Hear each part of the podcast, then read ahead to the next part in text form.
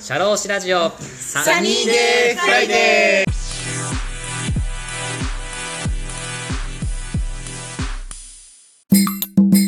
次の質問ちょっと絡むかもしれないですけど、はい。今ね、いろんなことにこう挑戦して上積みを作っていくって話あったと思うんですけど、はい。今後のお仕事の野望や野望ですかこのね、今20年続けてこられてきて、こう10年後とか20年後とかこうやりたいこととか、あればちょっと教えていただきたいんですけど、基本あんまり僕目標は持たないんです。ほだから目標であれば、税理士になる前、試験勉強してるときは、まあ目標がじゃん。税理士合格と。試ありますね験合格と。はいでも試験合格して次はじゃあ独立だと思ったら、まあ独立もしましたしたじゃないですか。はい。極端にど目標、極端にないんですよね。おー。ただ野望中野望がなくてですね。はいはいなんで一つ強いてあげるとすると何、でしょうか？顧問税理士をなくそうかなと。おー税理士さんで顧問つけるっていうそうそうね、経営者の方もあると思いますけど。顧問税理士という存在がそもそも僕はいらないんじゃないかなってね、基本的に思ってるんですよ。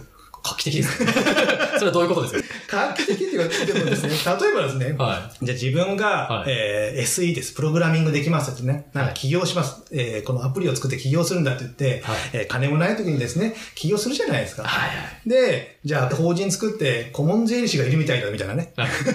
なるとするじゃないですか。はい顧問税理士が毎月3万か5万いると言ってきたら年間60万、70万いるって、このお金は何だ？自分が起業家だったらそう思うはずなんですよ。おー、はいはいるのかなって僕はね、基本思ってるんですよお。顧問って何かしてもらってし、何かするってなかなか難しいんですよ、顧問の定義って。なんか作業を依頼していただいて、はいなんかその仕事を、まあ納品って何でもいいんですけど、やる。はい。ってやったら仕事の対価みたいな感じなんですけど、はい顧問って相談がそのその月なかったら、じゃあそれでお金もらうとなんか若干僕は違和感があるんですよ。あー、はいはい。違和感違和感があるので、じゃあそれで払う方もじゃあ違和感があるんじゃないかって僕は思ってるんですよね。ほうほうほう。払う方もですね。はい。そしたら、いい関係じゃないじゃないですか。そうですね。うん。うんだったら、これってね、なくなっていくと思うんですよ。だから僕が甘えてるんですよ。今、顧問税理士っていうビジネスモデルに。あ毎月いくらの顧問料があって、はい決算料が年に1回あって、年間でこれぐらいかかりますっていうのを、何十年、何百年もないと思う何十年前からこのビジネスモデルがあるんですね。あ。そういうイメージありますもうんね。ん。はい。これがまあ当たり前で通ってて、はい僕らはそれ助かってる部分もあるんですよ。これは、このビジネスモデルがあるから、はいえー他からそんなに文句も言われないっていうかね、はいみんな一斉にそれで走ってるから。でも顧問じゃない。うん。相談した時だけ払えばいいこともあるじゃないですか。ああ、そうですね。困った時に。困った時に相談してお金払う。うんそれだけでもいい。そしたら顧問じゃなくてもいいんですよ、別に。ああ。作業はうちでできます。じゃあ申告だけじゃあしてくださいね。年に1回何十万払えばいいだけの話。おーじゃあコスト抑えられるじゃないですか。はい。じゃあ会社にとってもいいんですよね。おーただ税理士だと食えなくなるじゃないですか。ああ、そうですね。そうですね。今までそういう感じでやってきたもんね。うん。だからそこの、なんか、つながりを僕がなんか作れればなっていうのは。はあ。そういう税理士さんいないんじゃない？ゼゼロじゃないです。僕はね、税理士さん顧問報酬みたいな。ね最初経営者の方が仕事を頼むのって言ったら、やっぱ税理士さんみたいなイメージ僕あるので。ありますよね。それは助かってますよ、本当に非常に。ああ、ですよありがとうございます。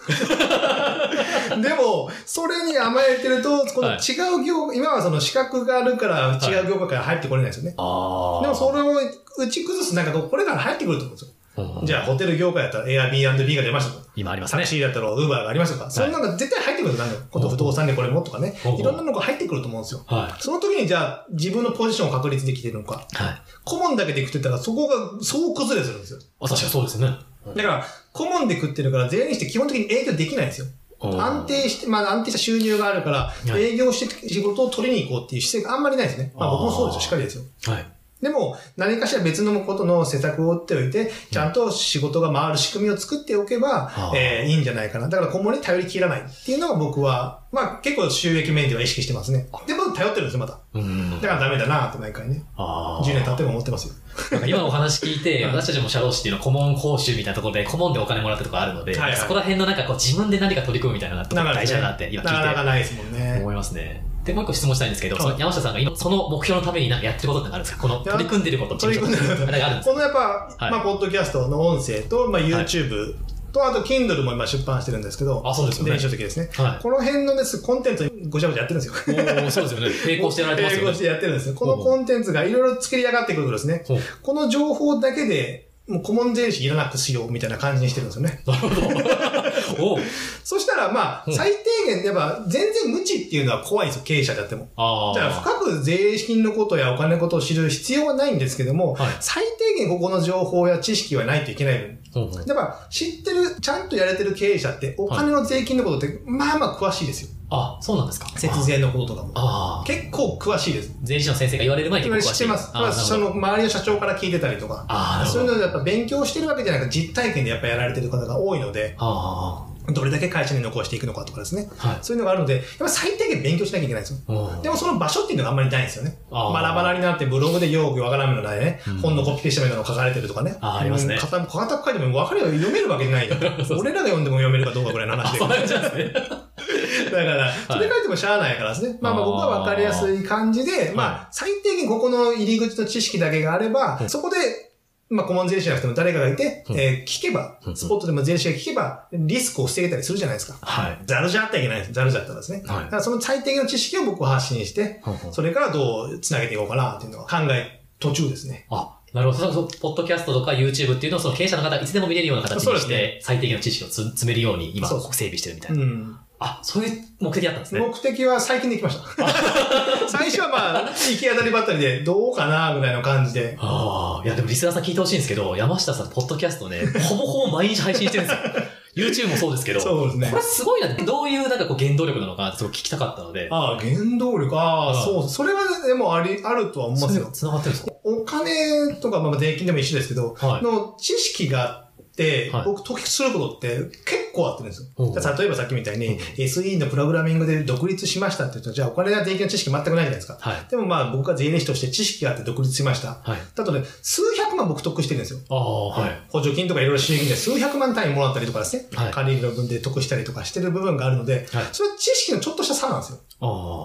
でも知らないだけでもらえるものがもらえなかったりとか。は。はい。っていうのがあるので、やっぱそこは埋めたいなと。ああ、適正にこう顧問料払ったり、うん払うとか、もらうものは補助金もらうとそうか。そうそうそう。そこだけのちょっとした差なのに、はい知らないだけでね、えー損してるああ。っていうのはもったいないじゃないですか。はい。うん、だからですね、そこら辺は、えーみんなに、まあ全員、国民全員じゃなくて、まあ経営者であれば最低限知っておくべきだ。そこの勉強はしておくべきだと僕は思っているので、あやってほしいな。全部は知らなくていいんですよ。あ。はい。うん。そういうところがやっぱこうここの野望とか目標とかね業界を変えていくところね、やっぱまあ、ありますね。変えようとは思わないですけど、はいあやってたら、ああ、変わったんだぐらいの。あ、でもそんな感じになってきそういですね。変わったんだぐらいの感じでいいと思うんですよ。変えようと思って変えるのもなんか変かなと思ってですね。ああ、なるほど。うん。ありがとうございます。はいちょっと今までのね、ちょっとキャリアのところ聞かせてもらったんですけど、次ちょっとお仕事について聞きたいんですけど、5番目の質問なんですけど、今の税理士法人、オルケストラ税理士法人様の、はいあの、事業内容についてああ、事業内容。お聞きしたいです。事業内容はですね、はいえーメインが2つあってですね、はいえー海外の取引が多い会社と、まあ、うん資金調達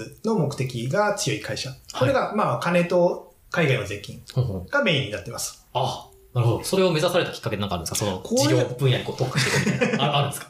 海外税務のとこはですね、はい僕、2018年に法人作ったんで、まあ、はいこの頃ぐらいに、この前ぐらいか、はいに、いくつか相談がいろいろあってですね。海外の取引があるお客さんが。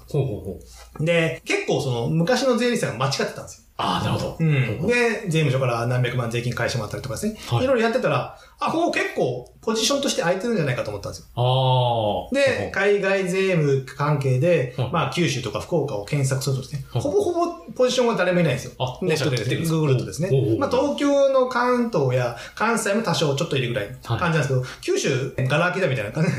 だから僕はそこにただマスを置いただけです。トラストですね。なので、別に僕は得意だったっていうわけじゃなくて、まあ、海外つな、海外の取引を展開してる会社の経営者っていうのは、はい。結構積極的じゃないですか。ああ、そうですね。まあ、面白い。はい。っていうのがあって、そこと、そこの経営者と繋がれば、やっぱ自分も楽しくなるだろう。で、あとは、その海外っていうのは、じゃあ、シンガポールになんか出しましたとかあったら、はい。じゃあ僕も仕事できますと。海外出張と。海外出張に、まあ遊び目的で仕事がね、メインで遊びに行けると。それも目的です。ポッドキャスト言ってますよね、それ。言ってましたケーキになるのかどうかみたいな感じでそうそうそう。そういうのもあるからですね。はいそういうまあ楽しいお客さんをつながりたいから、まあ海外の取引を専門と。あ、なるほど。そういう企画だったんですね。資金調達の方資金調達はまあ僕は基本的に金が好きなんですよ。金が好きで、はい。金、金、金言うのはあれなんですよ。まあ投資とは金の部分が好きで、はい。会社が潰れるのっていうのは、利益があっても会社は潰れるんですよ。おー、と言いますと。リーマンショックの2008年やったかな？はいはいこの時は上場会社が潰れた何件も潰れたのは、は黒字だけど潰れるんですよ。何で潰れるかというと、お金がなくなるから潰れるんですよ。あ会社にお金をどれだけ残して、はいどれだけ借り入れをしても、置いとけるか、会社にどれだけの余裕があるのか、それはお金にしか測れないんですよ。はお金ですね。あ。はい。それの、それがないとやっぱり運営、営業っていうか会社経営できないじゃないですか。ああ、そうですね。だそこの部分をどう効率よく、その会社にとってどう調達したら金利も安く、どう運用していけるのかっていうのを組むのが僕は好きなんですよ。おー。なので、まあ、そこの部分は、えーまあ、成長の投資、成長するときはお金がいるので、そこの部分引っ張ってこなきゃいけないです、お金をですね。はいだ。からそこの二重でやってるみたいな。ああ、なるほど。成長にはやっぱお金がいるからですね。はい。うん。あ、そういうきっかけがあったんですね。そうそうあ、ありがとうございます。で、あれですね、海外取引と資金調達ということでやられてると思うんですけど、もしリスナーさんが山下さんのお話聞いて、お客さんに顧問お願いしたいってなった時には、どんなお客さんが向いてます？か僕、やっぱね、よく言われるのが、はい自分の年齢前後10歳のあ経営者が多いと。僕もだから、僕が好かれるのは、僕より10上の50歳前後の男性経営者なんですよ。あ、あ、そうなんですか。半分以上それぐらいですかね。だから、50ぐらいで、結婚して子供がいて、海外展開して、はいえー自分の将来のはい資産の形成とか運用も考えてちゃんとしていくような方は対象になると思うんですよ。ああ、なるほど。もうお客さんのところにいて、いろんな資産運用のこのセミナー、セミナーじゃないアドバイスしてから行きますから。あ、本当ですか？夫婦揃ってそこで、まあ、ニーサとは何かとかですね。こ この講座でここの交渉権を作ろうとかですね。ああ、あそこまで話してるんですか？はあ、なるほど。不安じゃないですか、人間って。あ、不安ですね。うん、で、それはお金の部分も不安じゃないですか。はい年金2000万問題とかあったからですね。あだから僕はお金の部分ではサポートできるから、いじゃあそれを将来を、じゃあ、でも将来、じゃあ今僕は42ですけど、65とか70になるのは決まってるんですよ。まあ生きていればですね。はい。であれば、これぐらい足りなくなるとか、必要だっていうのは分かるはずなんですよ。大体わかるじゃないですか。今はい子供が何人いて、大学にこれぐらいかかるだろうって。大体わかるじゃないですか。はいで逆算してこれ貯めていけばいいだけの話なんですよ。契約してはい。契約するだけなんですよ。はい。僕90、100までの僕ライフプラン作ってますから、彼の。マジっすか？山山下家の。もうあと60年後というか。そうそうそう。えーそうそう。だから、この年にこれぐらい稼いで、はい妻もこれぐらい稼いで、で、うちの資産がこれだけあって、まあ住宅ローンがこれだけあって、純粋な資産はこれだけになってますよっていうのをずっとグラフに作って、作ってるんですよ。すごいですね。それを100ぐらいまで作ってるんですよね。だから、65ぐらいで1億とかになるんですよ、計算するとですね。あただそれを4%とかで取り崩しながら生きていったら、はい90とかで100ぐらい全然暮らせるんですよ。あ。だから最後3000万ぐらいで残ったら、別にそれを子供に託せばいいだけの話じゃないですか。あそういうのずっと逆算できるじゃないですか。あ。はいはい、そうですね。でも逆算したくないのは、みんなし現実を見たくないんですよ。まあ健康診断みたいなもんなんですよ。そうですねん確かに。だから、見りゃいいだけの話。みんな目伏せてるんですよ。見て、数字に落として別に計算できるんですから。ああ、そうですね。40年後は僕82っていうのが決まってるんですから。40年後2歳になるわけじゃないですからあ。そうですね。死んでるか82ぐらいになってないですから。それ決まってるんですよ。決まってることで、まあ収入はいくらかわかんないですよ。はい。だから僕らってその自営業なんでリスクがやっぱりあるからですね。はいそのリスクを考えながらずっと計算していくんですよ。あだから計算できるんですよ。はいでそれをお客さんに提供してるんですよ。うんうんで、これだけ言ったら、このかこの会社、あなたの家族は1億1億夫婦で貯まるから2億貯まるから別に安心してくださいってついててるんですよ。ああ。安心じゃないですか。そうですねう。ん。あなるほどそれだ。けの話じゃない。でもみんな見えないから仕事の毎日追われて不安だから、はいで、僕の時来た時に、ああ、大丈夫なんですねって書いてる。痛くないもの見て、そうそうそうあ安心だみたいな。うん安心だ。でも僕計算してるからですね。ああ。だからこうこうこうなるから、まあ大丈夫ですよって言うんですよ。ああ、なるほど。さっきあの山下さんがおっしゃってた、その見たくないものを見ることが大事ってあったじゃないですか。結構あの山下さんがおっしゃってる、そのハック家計簿みたいな。はいはいはいあった時も、自分の残高がどいくらあるのかみたいな。そうそうそう見ると、あ、自分の売り上げがまだそこまでうまくいってないんだな、みたいな。うん結構現実をあ突き続けられますもんね。だからでも経営者。そこで逃げちゃいけないの。経営者だから。あーはいサラリーマンなら別にいいんですよ。はい。うんキャッシング100万もあるとかね。でも経営者はあれ自分でやっていかなきゃいけないんで、そこは自分の売り上げとキャッシュ、お金をちゃんと見て、で、計画立てて、じゃあこれは今度こうやらなきゃいけない。っていうのがやっぱ立てていかなきゃいけないことですね。なるほど。そういうところもフォローしていただけるというか、お客さんの。なかなかきついですよ。うんああ、ありがとうございます。それはありますね。だから経営者、会社と僕もあのラジオのなる前であるように、はい会社とやっぱ経営者の社長のお金がちゃんとやっぱないといけないんですよ。あーどっちかにあってもいけないんですよ。はい。うんバランス、対してのお金というか。バランスを見ながら焼く。あーだから僕、退職金、ここの年に退職金払って、これだけ税金払って、これだけ残りますよって言って、十何年後の僕試算してますからね。お客さんの。あ、本当ですか？あそこまで先まで。うん、ここで辞めたいからってお客さんに言うから。だからこの時こういう生活したいからって。あそれを計画立ててる。あすごいですね。もうライフプランみたいなところですよね。もうその先のそ楽しいじゃないですか。楽しいですね。うん。先も見ますしね。やっぱ自分がこういうことやりたいっていうのもね、考えたりしますしね。そうそう。何も考えないから行き当たりばったりになる。それそうですよね。旅行されてましたよね。ねはいバックパッカーでも、なんか一応行く先を考えるじゃないですあ、か。考えますね。はい。うん考えないとですね、はい。ゴールないとこだったら向かってもね、なかなか怖いですよね。怖いですね。どうせ死ぬんですから、僕ら。絶対あーゴールは墓場なんですから、はいそれまでにどう楽しむかっていうのを僕は逆算して考えてるんですよ。なるほど。ありがとうございます。全国対応可能ですか？全で、国二。人で頼みますよ。ああ、ありがとうございます。オンラインで。ぜひね、リスナーさんで聞いて、ぜひ山下さんに連はい。絡していただきたいです相談して。ください。ああ、ありがとうございます。はい。じゃあちょっと次の質問なんですけど、はいちょっと私の番組、働き方を考える番組でして、はい働き方で大事にしてることをお聞きしたいんですけど、ああ、働き方。山下さん、働き方方で大事にしているところをちょっと教えていただきたいんですけども。働き方で大事、はい働き方のスタイルというかねス。タイル、働き方のスタイルですね。はい働き方というかもう僕の生き方っていうのが一つですね、あって、指針があってですね。はいはい。何でしょうか？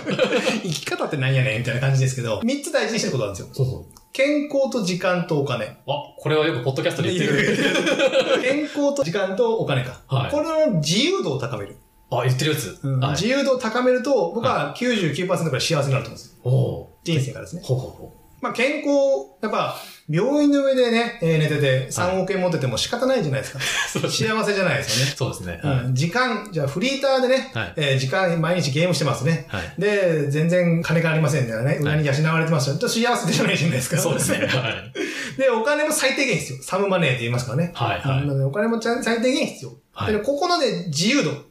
健康であればどこでも行ける。はい。時間があればどこでも行ける。何かしらチャレンジもできる。はいで、お金があればチャレンジできるし、遊びも行ける。はい自由度を高めるイメージをた、えー強くしてるんですよ。ああ、なるほどだから。縛られる仕事とかはあんまり嫌いなんですよね。わかります？かわかりました。そうそうですね。なんかこう、そういうのが連携していて、やっぱ自分の働き方っていうのも、こう、新しくこう、いろんなことできたりとか、うんだからますね。待つ仕事は結構嫌いなんですよ。あななんとかのお店で、ここにいなきゃいけない。あ、とかですね。絶対そこにいないと売り上げ立たないですよ。そのなかなか怖いじゃないですか。そうですね。僕遊びに行きたいのに、サウナに行けないのに、そうですね旅行に行きたいのに行けないじゃないですか。店舗型みたいなね。そうそうそうそう、はい。店舗型で僕できないと思うんですよ。あだからそういう時間と、えー健康とお金、そこの自由度をどんどん高めていけば僕は幸せになると思う。ここの意識をはい働き方にも持ってきてるあ。みたいなイーメージはありますね。なるほど。ちょっと一個質問したいんですけど、なかなかその両立ってお金と健康と時間ってうん、両立したいところもあると思うんですけど、やっぱり、こう人間なんで一個集中して、一個集中して、一個集中して、なかなか効率的に両立できないと思うんですけど、それどうやってこう、うまくやっていくんですか？そうですね。それはでも、だから20代にそれができるかというと、なかなか僕もできないと思うんですよ。はいだから20代の時に僕もまあ、税理士の試験の勉強して、まあはい一つ仕事のキャリアを作ったから、まあある程度できる。で、独立したから時間の自由度もできる。はい。ただそこら辺の金銭的な部分と時間も余裕ができると、まあ健康にも気使ってくれる。気使えるか。はい。使える感じになるので、まあ仕事からでしょうね、だからね。あ 仕事がある程度落ち着くと、落ち着くとっていうのも変ですよね。一つのキャリアができると、あとは派生してしやすくなるんじゃないかなと僕は。ー。自分はこれで食っていくぞみたいな、そうう。いうん軸みたいなところですか？そうそう、それはあると思いますよ。ああ、なるほど。ちょっともう一個質問ちょっと追加したいんですけど、その山下さんが転職を、税理士を見つけたように、転職でみ たいなように、はい若い方、結構若い方聞いてるんですよ。20代、30聞いてるんですけおーはいど、これからキャリアを築くために、これが転職だって思うためのなんかこう秘訣ありますか？これキャリア築くためのなんかなかなか難しいですよね。はい、ありますかこう？秘訣？はい。秘訣。僕は転職していいと思ってるタイプなんですよ。あ、仕事変える変えてもはい。僕はその、たまたま最初の仕事で、たまたまいい、いいっていうか、まあ合ってた仕事が見つかっただけなので、ラッキーやったんですよね。でも、他の人はじゃあ、いろんなのを経験しているので、僕はそれはそれは全然いいと思うんですよ。やっぱ合う合わないはあるからですね。うんなのでまあ、チャレンジするのをやった方がいいとは思いますよ。早めに。20代に。はいはい。で、まあ一つ一個打ち込んだ方がいいのはありますよね。うんやっぱ、何、いろいろやって最終的に身につかないっていうのもあるじゃないですか。ありますね。堀江さんがね、えー堀江貴美さんが寿司職人にして何年も修行いらないっていうのもわかりますけど、まあ、あの人は天才だからそれ入れる部分もありますけど、はいはい。いらないとは思いますけど、い最低限の基礎体力っていうのあるじゃないですか。はいありますね何の仕事にしてもですね。はいそこの部分はいるので、そこはまあ歯食いしばって頑張る。ななので、まあ転職探しに行こう。なんですよね。あんまり転職と考えない方がいいんじゃないですか。自分の今やってる仕事で楽しみ見つけながらやって。うん楽しみながらチャレンジしていくみたいな。うん、チャレンジする。でも、なんかやってたら、まあ違うことが見つかるとかね。あーまあ好奇心旺盛にいろいろやった方がいいと思いますよ。あ、なるほど。ありがとうございますアド。バイスにでもならないですよ、それじゃね。はい難しいですよね、転職ってね。いやでもね、このもし税理士目指されるね、あのリスナーの方だったら、うんあ、こういう目指し方があるんだってところもね、うんさっき前半聞きましたけれども、はいはいだから何でもチャレンジしていいんだってちょっと勇気づけられた方もね、全然いいと思いますよ。はい、うんいらっしゃると思います。ありがとうございます。いえいえ。じゃあ次の質問なんですけど、あの、ポッドキャストをね、配信、あはいはい昨年ぐらいから始められてるじゃないですか。2020年ですかね。ですよね。僕もそれぐらいに配信始めたんですよ。で、ポッドキャストを僕も今後成功させていきたいなっていう気持ちがあるんですけど、そもそも山下さんってポッドキャスト始めたきっかけ何なんですか？ポッドキャストを始める前に YouTube まず始めたんですよ。あ、そうなんですね。YouTube をやっていこうみたいな感じですね。あの時もコロナでいろいろあったからです、2020年からですね。はい。なのでまあ YouTube やろうかなと思ったけど、まあどうせ撮るなら音声もあるんだから、それをはいポッドキャストに流そうと思ったのと、ほうほうまあ、そもそもポッドキャストを聞く習慣が僕はあったんですよ。あ、そうだったんですか？ほ僕だから独立するぐらい前、まあ音声で勉強するえー習慣があったんですよ。うほうほう。で、ポッドキャストも2011年独立した時から聞いてたんですよね。で、あ、これいいなと思ったけど、でも自分でやれるかなってその時思ってたんですよね。はいはいはいで、みんな、その時ですね、二人が多かったんですよ。ほうほう。二人っていうのを。あの、うん対談みたいな、対談じゃなくて、ああの、一人がし司会役みたいな。ナビゲーター。ナビゲーターがいて、で、その主役みたいな人が話すみたいな。はいそのタイプだったんで、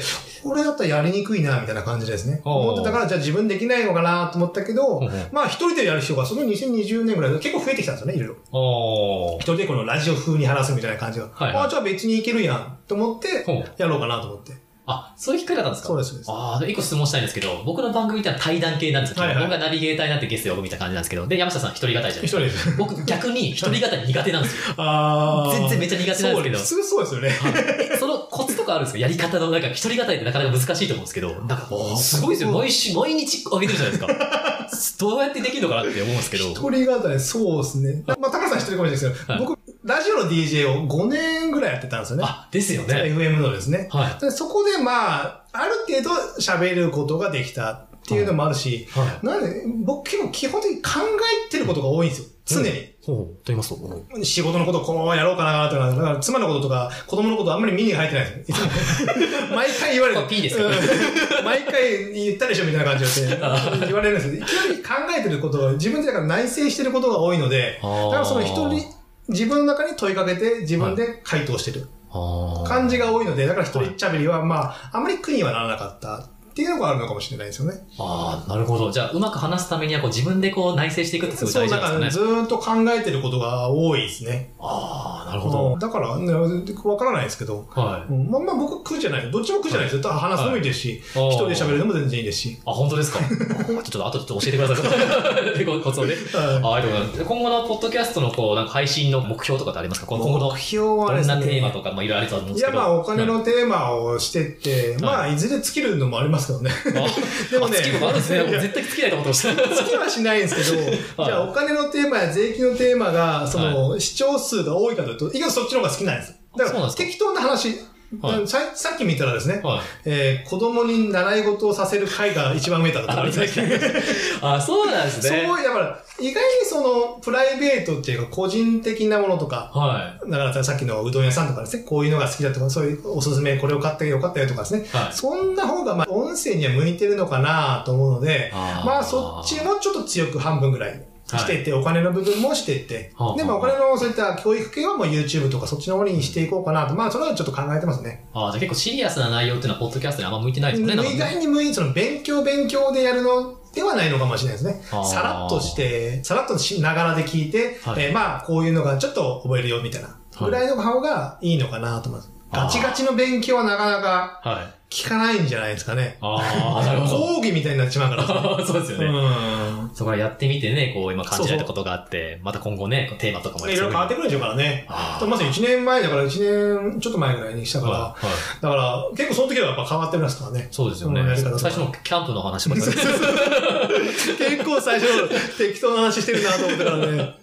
そう、そんな感じですね。うん。ああ、なるほど。あ変わってくると思います。だからやりながらだと思いますよ、何でも。ああ、うんいきなりやってみバシッと決めてやるのはなかなかうん決まらないと思います。まずチャレンジして、そこから軌道修正していくみたいなね。うん。ああ、それをね、山下さんからこうね、やっぱ体現してされてる方なのでね、ありますけれども。はいありがとうございます。ぜひね、このリスナーさんも会社と社長のお金を増やすラジオをぜひはい聞いていただきたいと思います。はい YouTube もね、やられてますので、そうですね。ぜひ聞いていただきたいと思います。はい。あの、本日はありがとうございました。ちょっといろいろとお話聞かせていただきまして。いえいえ。どどうですか？あの、振り返ってみて、こう、お話聞いてみた感想とか教えていただきたいんですけど、はい。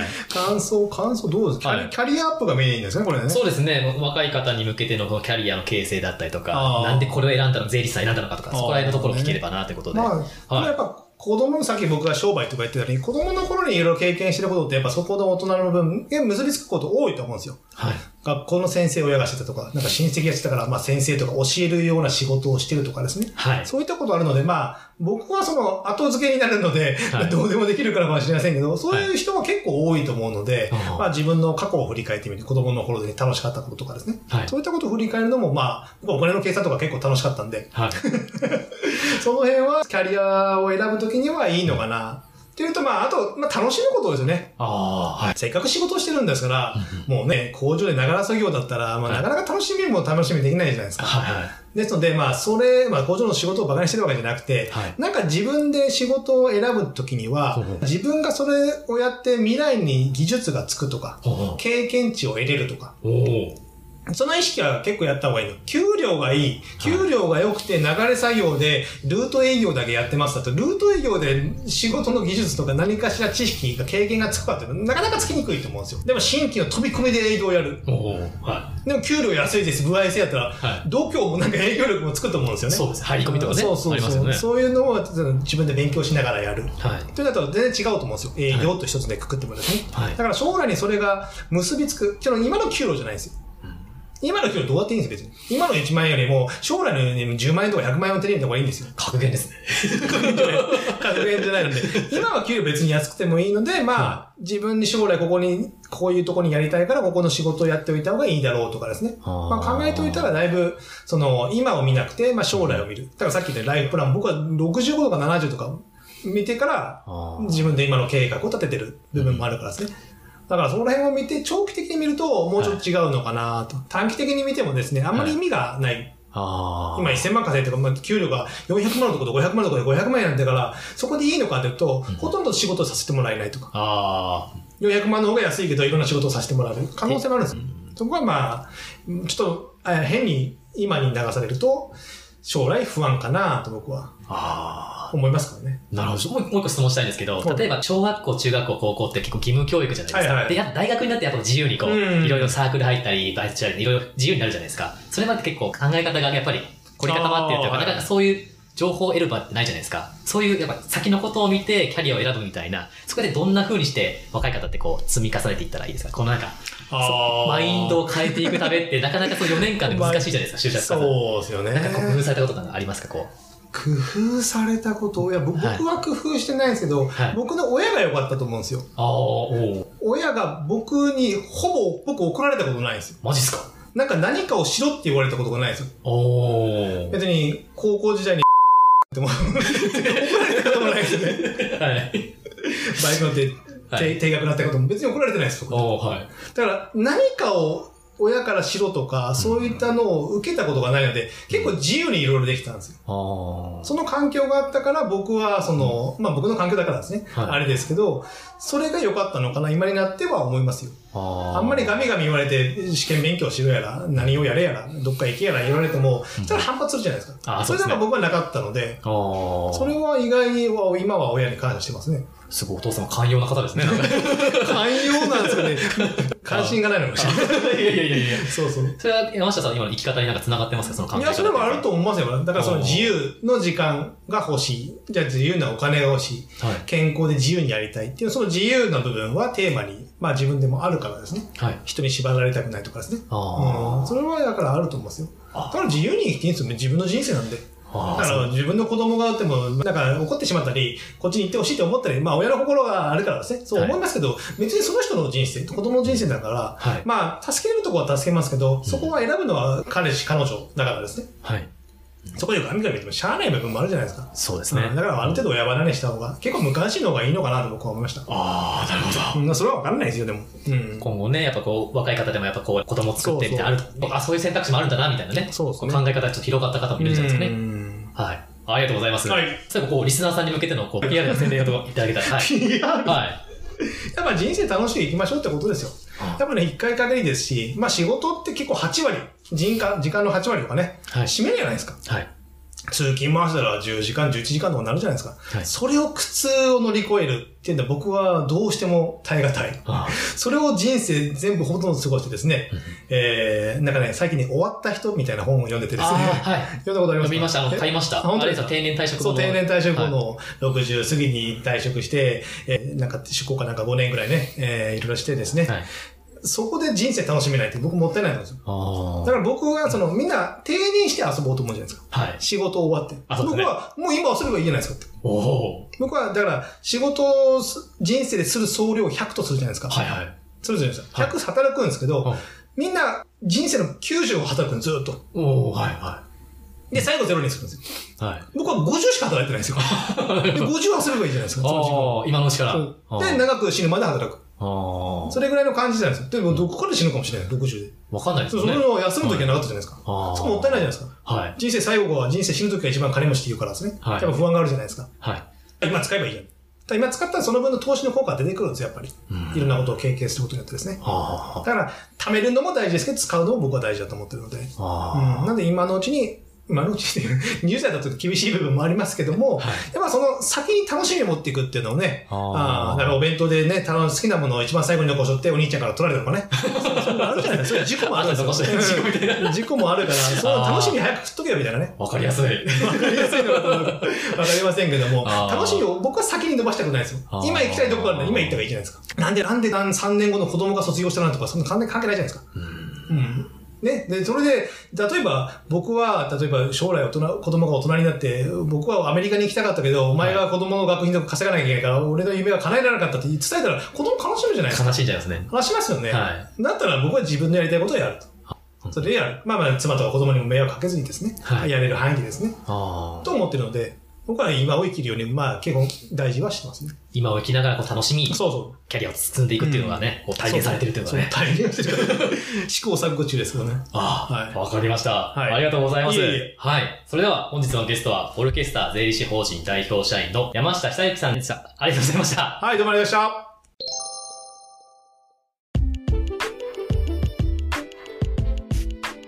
た。社労士ラジオサニーデイフライデー DJ の田村陽太でした。それでは次回もリスナーの皆様のお耳にかかれることを楽しみにしております。今日も気をつけて、いってらっしゃい